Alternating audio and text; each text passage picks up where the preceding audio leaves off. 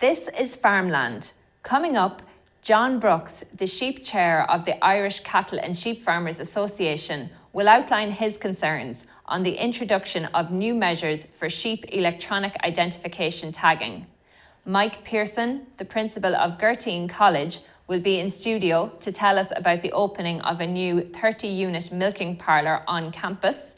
But first, I caught up with EU Commissioner for Agriculture and Rural Development, Phil Hogan, at the ICSA anniversary to discuss EU wide fodder concerns, the Commission's proposal for tackling unfair trading practices, and the latest on the reform of the Common Agricultural Policy post 2020.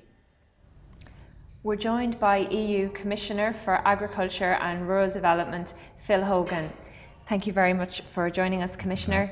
Um, Commissioner, over the past few months, Ireland and Northern Europe has been severely hit by drought conditions. Um, I know the EU, the Commission, did introduce a number of measures to help help countries cope with the situation. Um, do you think this is a once-off? Is that a once-off answer to a once-off problem, or is this uh, an issue that you're going to have to have long-term measures for? Well, I suppose there's two aspects to it. We've signed up for international agreements on climate change with, in the Paris Agreement in 2015, where every sector has to play its part. And we see over the last year, couple of years, with flooding in some regions and you know drought in other regions, that you know it's very unpredictable the weather patterns, uh, and to be able to have the necessary risk management tools to be able to cope with these particular unfamiliar events to us is something that the policy now uh, in the agricultural policy of the European Union has to look at. Uh, but what Minister Creed and I have tried to do over the last couple of weeks is to ensure that, the, that we can, as far as possible, have enough fodder for farmers next February and March uh, at the end of the winter season. So we relaxed a lot of the environment rules in order to allow more product to be able to be grazed as well as produced for fodder. Uh, and we brought forward the advance payments uh, to 70% rather than 50% uh, in October of this year. So hopefully the measures between what the Minister has announced and what I as European Commissioner has announced will be able to mean that farmers' cash flow will improve and that we'll have uh, you know, more product to cut for to alleviate a potential animal welfare problem uh, next February and March. Farmers are worried, but I hope that these measures will help to, you know, you know, uh, to help to show them that we're making every effort in order to ensure that their animals will be have the uh, amount of feed and, and uh, the amount of fodder that they need next spring. And just looking at this long term, we are dealing with changing climate patterns, uh, different weather scenarios. It is becoming a more frequent, frequent mm. situation. Is what are you proposing long term that will deal with this scenario on you know a, a, couple of times a year. It could be that we're dealing with yeah. um, as, as, this year with a fodder crisis. Well, I suppose the first thing that farmers want to know is if they're able to be uh, avail of uh, financial resources or some assistance like we are in relaxing the environmental rules when times are difficult and that there is a, a buffer there and risk management tools available in the common agricultural policy to help them at times of risks, whether that's a natural disaster or whether it is flooding or whether it is drought. So we are looking at our, in the post 2020 policy to make sure uh, that we have sufficient risk management tools and crisis reserve measures to be able to uh, help farmers in those situations. And moving on to the Common Agricultural Policy reform, um, at the moment, Commissioner, are you seeing member states that willing to contribute more? What, what number are we on at the moment in terms of member states wanting to contribute more to the budget to help maintain the CAP budget? Well, we've got positive soundings out of 22 member states from a total of 27 member states, so this is very encouraging. Of course, though, it has to be by you know, a unanimous agreement to get agreement in the budget, so we're not taking anything for granted, and we have to work closely with the other five member states that have a difficulty about giving more money to the European budget. So, over the next couple of months, the prime ministers of each member state and the European Parliament will be discussing this intensively and hopefully we'll be able to get agreement, uh, you know, by the end of uh, the springtime.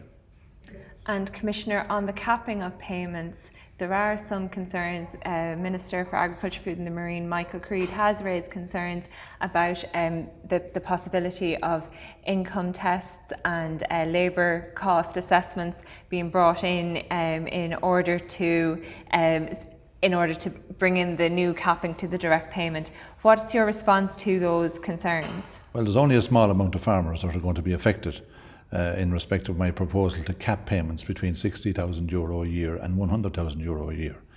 What we're anxious to do is to redistribute payments in order to give a, a bit more money to the small and medium sized farmer in order to keep them in business, keep rural areas viable, and our larger producers are able to get access to financial instruments and be able to deal with financial institutions better than our small and medium sized farmers in order to get working capital and loans over a longer period of time.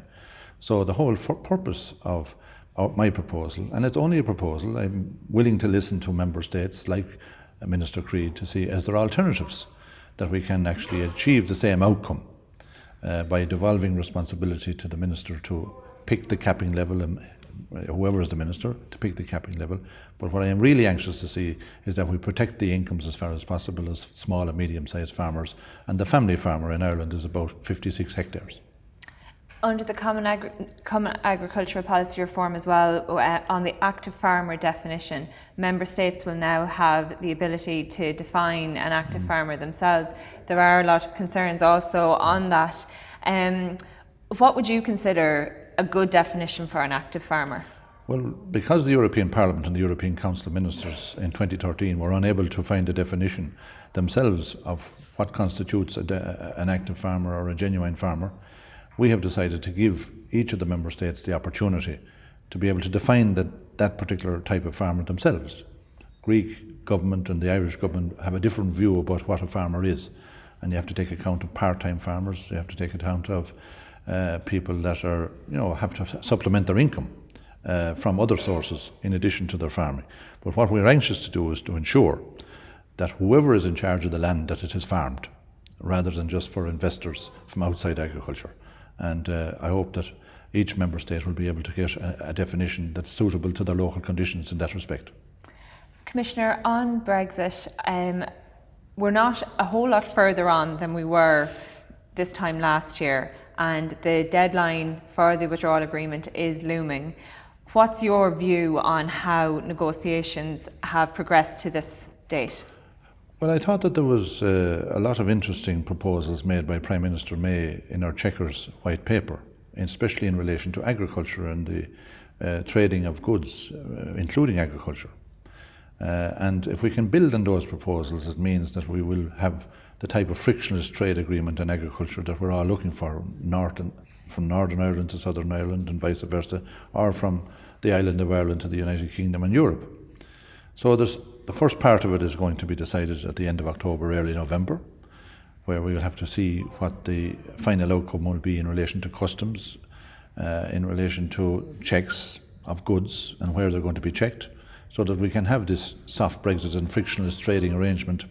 And then the second part of it, of course, will be the free trade agreement, which will take a couple of years uh, between the UK and the European Union. And if we get a duty free, tariff free agreement, for example, well, well, then we, we have resolved an awful lot of problems in relation to the trading of goods, uh, like agricultural goods, between the UK and Ireland.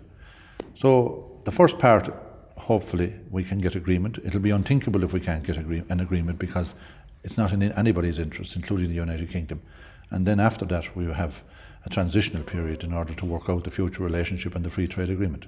Do you anticipate that there will be any extension to the agreement, to the de- deadline to finalise? Well, let's not get ahead of ourselves now. Let's see how we fare in relation to a final outcome between the UK and the EU by the end of October and early November. Uh, this is the first step.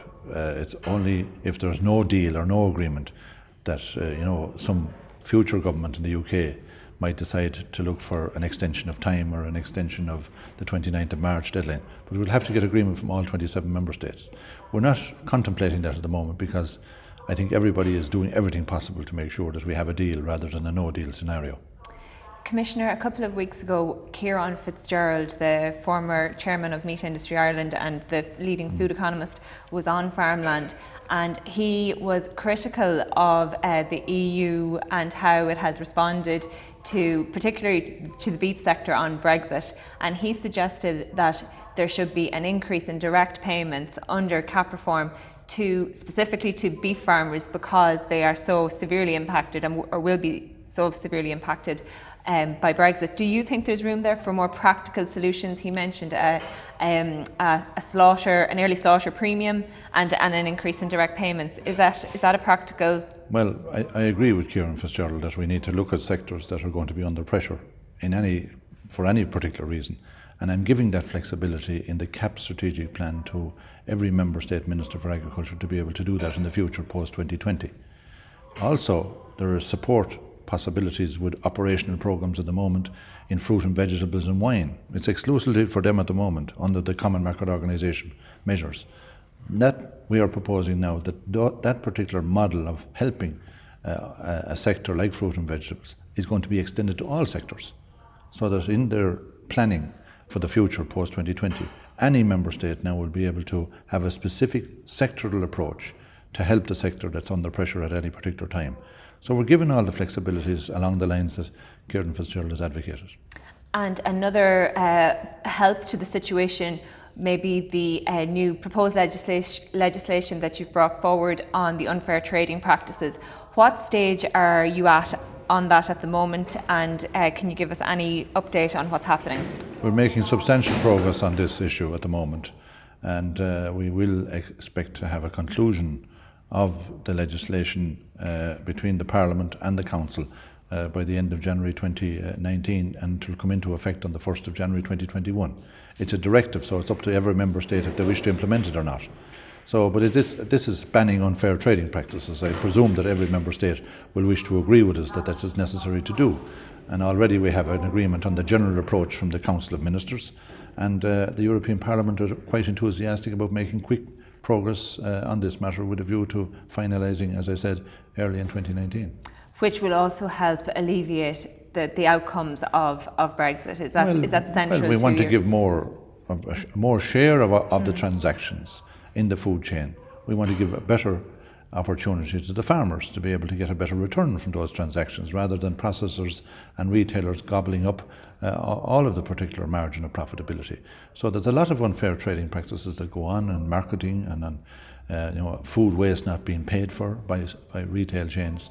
Uh, we have nine specific areas identified, but of course we can build on this in the discussions that are happening at the moment between now and the end of January to try and make this proposal better. But this is the first time the European Commission, and I'm very proud of this achievement, that as Commissioner for Agriculture, that I'm able to put forward a proposal in legislation to help to improve the position of the farmer in the food chain.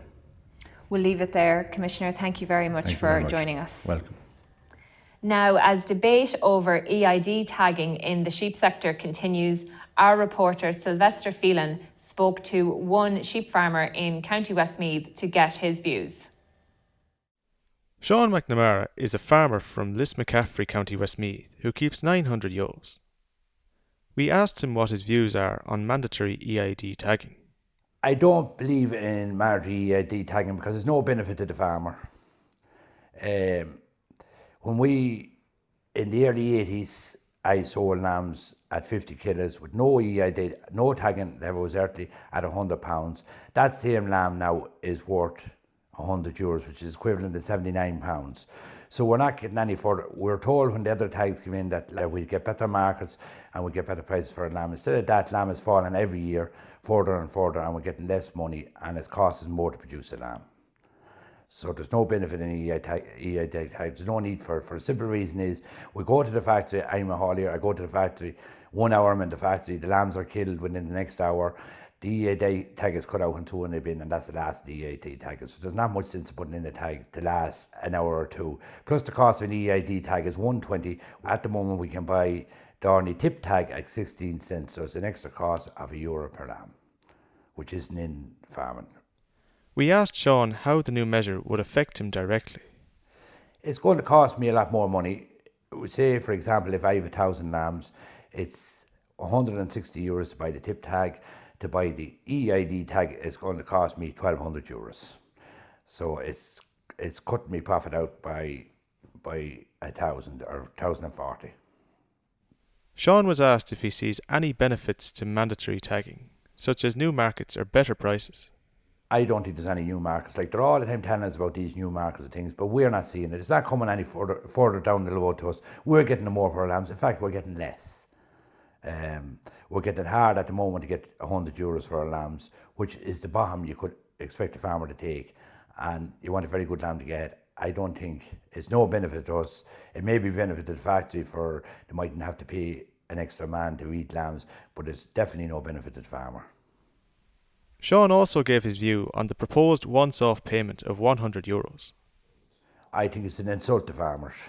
Um, once off payment, 100 euros, 100 tags. That's it. Sean is reacting there to an announcement earlier this summer from Minister for Agriculture, Food and the Marine, Michael Creed, who announced the mandatory extension of EID tagging to all sheep from October 1st. However, after substantial backlash from farm organisations and from further engagement with stakeholders, a number of revisions were announced to the implementation of the system and it was pushed back to, to June next year. Here to discuss the issue with us is John Brooks, uh, John, chairman of the ICSA Sheep Committee. John, why do you think the department is so keen to push through EID tagging on sheep? Claire, it's very difficult to say, you know, but we must, we assume that there must be pressure from the meat industry. Because if you look at this uh, new proposals, the only ones who benefit from this is the meat plants. There's no benefit in it from farmers. It's a, it's a cost for farmers. Uh, ICSA has done the maths on it. And uh, if you go back over the last number of years, the average uh, margin on a lowland lamb using Teagasc figures is 14 euro. So, as Sean outlined there, if we have to spend an extra euro per lamb on a tag that's going to the meat plant, it's equivalent of taking 7 euro of my income and Sean's income and all sheep farmers' income. There's absolutely no need for this. Um, as late as last week, ICSA met with the Commission, uh, the area the Commission responsible for this sheep tagging and, sheep, and identification, and they outlined to us that as late as 2015, when this topic was discussed, that they were fully behind, 100% behind the current derogation that's there. So there's absolutely no pressure from the EU to make any changes to our system. As far as they're concerned, the system we have is uh, miles better, or there's no, there's no other system anywhere else in the world that comes near it. So, I mean, farmers are very, very angry, Claire. You can imagine the 7% of anyone's income being taken and it caused a lot of hassle, a lot of bother. Uh, and we're a, a very low income sector. It's a sector that, you know, maybe only works in certain types of land. Um, the figures we've done is on lowland sheep. Uh, if it was applied to highland sheep, the margin would be much greater of a loss. And is the department listening to farmers? Are they hearing these concerns? Well, I'm sure they are hearing them. You know, I mean, they did make an announcement that you, you outlined there. That they did make some minor changes, and we welcome the change by not implementing it this October. It would have been absolutely crazy to introduce it on the 1st of October of this year in the middle of a fattening system. But at least they've listened to that, and, and now we're going to outline it next, or implement it uh, coming the 1st of June next year. But the substantive issue is still there, and Sean outlined it in, in, in, in his uh, part there about um, the 100 euro and the cost of this going forward. I mean, the 100 euro, farmers have said it to me up and down the, the country, this has been an insult. It's like getting a 100 pieces of silver to buy your soul. Um, it's, it's, it's of no benefit to anybody, the 100 euro. Farmers are very angry about and we would hope the department will still listen and listen to the Commission. There's no need for this. Our system is very robust, it's the most robust system in the world. And at the same time, John, Minister Creed is saying that by implementing this system, it will help secure other markets to diversify the markets. And that's also something that Meat Industry Ireland are pushing as well. What is your response to that assertion? Look, I don't buy that, or neither does any of the 33 or 34,000 sheep farmers in Ireland buy into that assertion. Um, our lamb, as the Commission outlined, is that has the best traceability system in the world.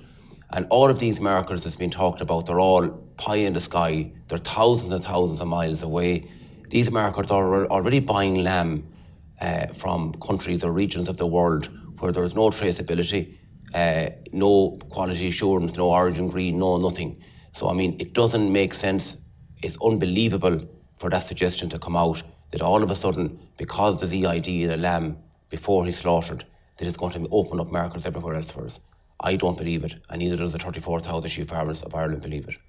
Do you see any benefits to it at all in terms of practicality, uh, enhancing flock management? Um, do you see any potential advantages of it? Well, there are advantages to it, you know, but I mean, it's the cost of it is the big problem. You know, the margins just aren't there in sheep farming to absorb this cost.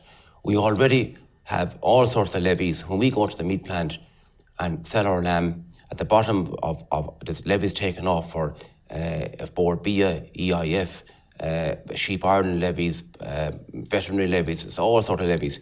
And we just see this as another levy. And we're saying, stop, enough is enough. You cannot take any more out of our pockets. What's happening at the moment, Claire, is when I sell my lamb, when my lamb leaves my farm, or Sean's farm, or the 34,000 sheep farmers is out there, everybody else, uh, right down the line, is, is, is, is protected. There's minimum wages. They're going to get a profit out of my product. But there's no protection for me or the 34,000 other sheep farmers out there. We're on our own. We bear all the risk and we do, make, do all the work and all the sacrifices. And we've no protection with minimum wages or any sort of terms and conditions. But everybody else, right up until the chef that cooks that meat, uh, is, is protected under some form or other. And they're making profit on it. And we have to suffer uh, and take all the risk and now suffer a 7% cut in our income just to facilitate the, the greedy meat industry. So, what is the ICSA doing about this, John? What are you engaging with the department on the issue at the moment? Absolutely. You know, we, we, we, this comes up for discussion at regular meetings, and you know, there, there are a menu of options now that I'm not going to go into now today, but there are a menu of options there open to us between now and, and the implementation of this, and we're going to be continually lobbying uh, um, opposition TDs, government TDs, the minister. We're going to be lobbying, lobbying, lobbying to try and persuade the department and the minister to see the nonsense of this. And to, to, to, the idea that I have to spend an extra euro on my lamb uh, on, in, in, in a form of a tag. And remember, the EID tag or the tip tag, they all contain the same information. It's just a number, my hair flock number and my flock number is on it. So, I mean, there's nothing magical about an EID tag. The only thing difference is that it can, in general, be read by an electronic system. That's the only thing. They're not all readable, but most of them are. That's the only difference. They contain the same information, but it's taken an extra euro per lamb out of Sean's pocket, my pocket, and the 34 other thousand sheep farmers out there. What about the potential impact on mart trade, which is obviously very important to rural communities, John? Do you think that there will be an impact there in terms of competition, um, as only one tag will be needed to go straight to slaughter, two tags for other movements? Would there be an impact there, there do you think, on absol- marts? Absolutely will be an impact on marts as well. And the marts are very annoyed over this issue as well, so they are, you know and they're going to have to go to the bother of putting in uh, all sorts of putting in, putting in readers and going to huge expense over it. There will be implications it may be that some marts will look at and say, look, for the volume of sheep trade that's going through my mart, uh, we may we may stop, you know, and that's taking a service away out of the community as well. It's reducing competition for farmers to sell lamb. Uh, you know, absolutely, there, there, there, there are issues involved and major, major issues involved with, with, with, with the mart trade. Uh, Sinn Féin's agricultural spokesperson recently suggested uh, that it could be brought in under the sheep welfare scheme, um, pending, I suppose, budget 2019. Um, he suggested that uh, payment under the scheme could be made from 10 euro a year to 50 up to 15 euro a year. Um, would you support something like that? Look, at, we'd support anything that puts extra money into the farmer's pocket, but I, am not so, so, sure about that particular policy. Um, you know, it's like the 100 euro again. You know, we want, let the market pay the farmer. If the market requires this extra EID tag, let the market pay for it. I mean, we have no benefit out of it. So if the, let market pay for it, let it pay for a long term. You know, the short term commitment, like what the minister has announced, 100 euro, whatever it is, it's 100 tags. That's of no, that's insignificant. It's the long term implication of this going forward. It's the long term negativity on my income and the income of all sheep farmers across the country. That's a big issue. Now, uh, at least I welcome uh, Sinn Féin's acknowledgement that this is a problem, and it is a problem. So, as I say, we'll continue lobbying and lobbying all TDs and all political parties on this issue. And hopefully, there'll be some the sense will be seen and sense will prevail, and there'll be a change made between now and next May. We'll leave it there, John. Thanks very much for joining us. And next up, we're off to Gurteen College, where a new milking parlour was unveiled last week. Connor Finnerty has this report. Gurteen College in County Tipperary recently unveiled its new 30 unit milking parlour. Farm manager Ken Flynn explained the reasoning behind the investment. We'd have been milking about 120 cows and we wanted to expand on that. And in order to get a good unit that could sustain two labour units, we reckoned we needed to go to over the 200 mark. Our plan is to build it up now. We've already built it up from 120 up to 200 cows. We want to push on to about 250 cows and then we'll take stock and see exactly what our grazing block can carry and that's what we'll go for. The new facility includes a range of benefits. So this is a 30 unit DeLaval parlour. It's equipped with auto ID. So when a cow walks in, she has an electronic ear tag that's read through a scanner at the entrance to the parlour. She then moves up to her stall where her meal will be distributed. With that system, if we condition score our cows and we've some that are too thin and some that are over heavy, we can feed them accordingly to get them back to the right condition score. We were milking in a 12 unit parlour with jars, so it was quite slow for the number of cows that we were trying to put through it. We would hope to at least half our milking time with this new parlour. It'll also give us a lot more data at our fingertips because this parlour will record yield and all the cows' details and have them on the computer ready for us to use for our own farm management purposes and also for the education purposes. As regards the students, we'll be teaching them in a more up to date modern environment now. We'll also be able to give the students more teaching practice because in the old parlour we were very limited with the number of students we could physically fit in to give milking practice. Whereas with the bigger parlour now, we'll be able to fit in a lot more students. They'll be able to get more hours of hands on practical milking time. We've also built a very good handling unit to the side of the milking parlour where we'll be able to train students in the, the physical skills needed for how to handle stock, how to health check them, treat them, how to diagnose different issues. We'll teach dosing, injecting, health checking, all the basic skills that a stockman needs to know. So, Mike, there are some very impressive facilities down there at Gurteen College. Can you tell us a little bit how on how the last week has gone? It's a week open now at this stage. Yeah, the parlour's been open a week. We've been milking cows for a week. Um, the first day was tricky enough getting cows to move through a new parlour, but they're creatures of habit. It's now going smoothly. And cluster first cluster on to last cluster off less than an hour the other day. So you know the cows are going through it. They've learnt the system. It's working well. And it has shortened milking time as well? Oh, it's more than halved milking time, yes. And as much as importantly as well, uh, Arrabawn Co-op came and picked 12,000 litres of milk up the other day. Our old bulk tank only held 6,000 litres, so they're happy as well. They're not having to come every day to collect milk. And Mike, you have a lot of impressive new technologies as well in the parlour. Can you tell us a little bit about the technologies and how this parlour will actually help ensure the sustainability of Gurteen College? Yeah, but look, what we've tried to do with the parlour is put in a put in a parlour that has all sorts of technology there. But initially with students, we'll turn it all off and we'll teach them to milk a cow because the first step is they can milk a cow. Once they can milk a cow, then we'll turn the technology on so they can then look at yield in class, they can look at levels of butterfat and various things will be sampled as well. We can look at feeding to yield from the parlour.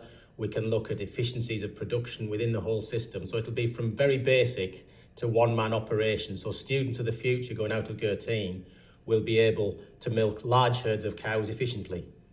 And Mike, why did you decide to expand and to develop on the dairy side? Because Gurteen is a mixed college, mixed sector college. It is, and we haven't reduced any of the other sectors apart from a small reduction in the tillage side.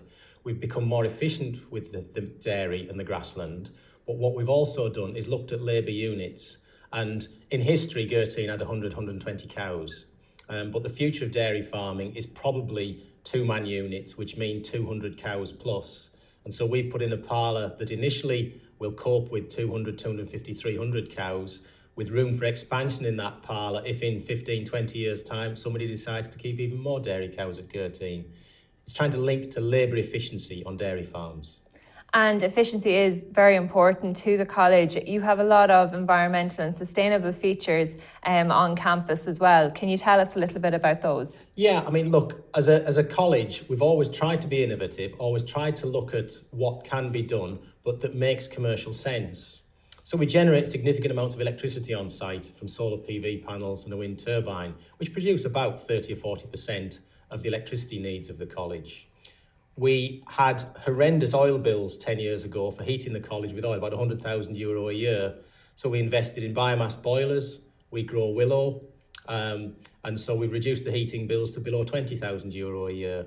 We're looking at in the future whether anaerobic digestion in local communities and farms can work together to produce electricity and heat within the system. So we're looking at every aspect of energy efficiency in terms of saving. So we've gone through the lighting in the college and changed it all to LEDs. In terms of buildings and insulation to stop us using heat and then generate the stuff as cheaply as we can. Is it miscanthus that you're using at the moment? No, we're using willow. We, we are growing willow. We harvested with an 80 acre field of willow. We planted it nine years ago now. Um, we harvest a third of the field every year, so it's three year growth we're harvesting. We dry it and we burn that in wood chip boilers. And on the dairy, the dairy parlour, Yeah. Mike, how was that funded? How was their investment put into it? Um, Did you get grants? Well, apart, we got a small TAMS grant um, from from the government, but apart from that, although we're a college, we've still had to fund all the rest thanks to AIB Bank. So we've taken out a 15-year loan from AIB Bank to fund the dairy project to ensure that students of the future are taught in the correct facilities. And Mike, on the dairy expansion side, Yeah. what's your take? Obviously, you're d- based down in Tipperary, very, Yeah. very strong dairy country down there. What's your view on expansion? Do you think it's sustainable? I think expansion is sustainable so long as the producers, i.e., the farmers, so long as the processors, and in our case, it's Arrabawn Co-op, and then the people to market the product at the end of the year, at the end of the day, can all work together so that we're not producing more than we can sell and we're not producing less than we can sell. So I think it's up to the marketing people to ensure that they can market Irish milk to the world um, because we can't use it all on site in Ireland. And if they can do that, then dairy expansion is sustainable, yeah. And what about the student perspective? Are you seeing increased interest in the student body on the dairy side? Because as we all know, it is the mo- has the most financial return compared to the other sectors. Yeah, I mean, look, we have seen an increase in students on dairying, but thankfully this year we've seen an increase across the whole sectors in the college in first year agriculture students. And it's very important to Gurteen, although dairying is important to the college, we have a big mixed farm and we will continue to teach suckler farmers, sheep farmers, tillage farmers in education as well, because there's a place for all of those within Irish agriculture. And what about any future plans for developments on site? Um, new classroom? Is there a new Yeah, classroom? that's built? hopefully, look, we have to secure a bit more funding from somewhere yet. We can't borrow any more money from AIB Bank, so I have to secure some more funding. But the intention is to build a classroom attached to the dairy unit, so the dairy students in the second year can be taught within the dairy complex. And Mike, is it a challenge to secure funding? It is. I mean, look, the state has not got loads of money. We get small help from the state occasionally, but it's small amounts. So I suppose what I'm trying to do at the moment is look to industry and can industry support Gurteen College as well as the state, as well as Gurteen itself, so that the whole of the system can work together. And another challenge coming down the track for the agricultural colleges is the economy is picking up again. And generally, when the economy picks up, students tend to show a lot of interest on the construction side, the engineering side, Yeah. and uh, agriculture may, you know, there are concerns that it may take a, a, a back seat over the coming years. What's your take on that? Look, it is possible, but I think what agriculture has to look at, and we say this to every student every day agriculture has to be a business. And if the business of agriculture can't pay people enough to milk cows, then we have to look at how we can make the industry more profitable so that the industry can pay people more. If people can get more money laying bricks than they can milking cows, then there's something wrong in the whole of the Irish uh, economy. And is that the ethos there at Gurteen, the student body, you're training them to run their farms in the future as a business? Look, Gurteen College only exists for education. We've got a big commercial farm, but we want to make sure that every student has the practical skills, the business skills, and the science skills to go forward in agriculture to be efficient in their own farms, yes. We'll leave it there, Mike. Thank you very much for joining us and best of luck with the new parlour. Thanks also to the rest of our guests and to Homeland, our sponsors. We won't have a farmland show next Thursday as the entire Agriland team will be down at the National Ploughing Championships in Screggan. Pop into the tent if you're down at the ploughing. However, if you can't be there, log on to any of the Agriland platforms as we'll be live streaming the entire event over the three days. We'll have lots of interesting panel discussions, in depth analysis, and special guests in studio. As always, if you want to get in touch with the farmland or agriland teams, you can contact us directly by phone or email or reach out on our social media channels. Thank you again for watching, and we'll see you next time.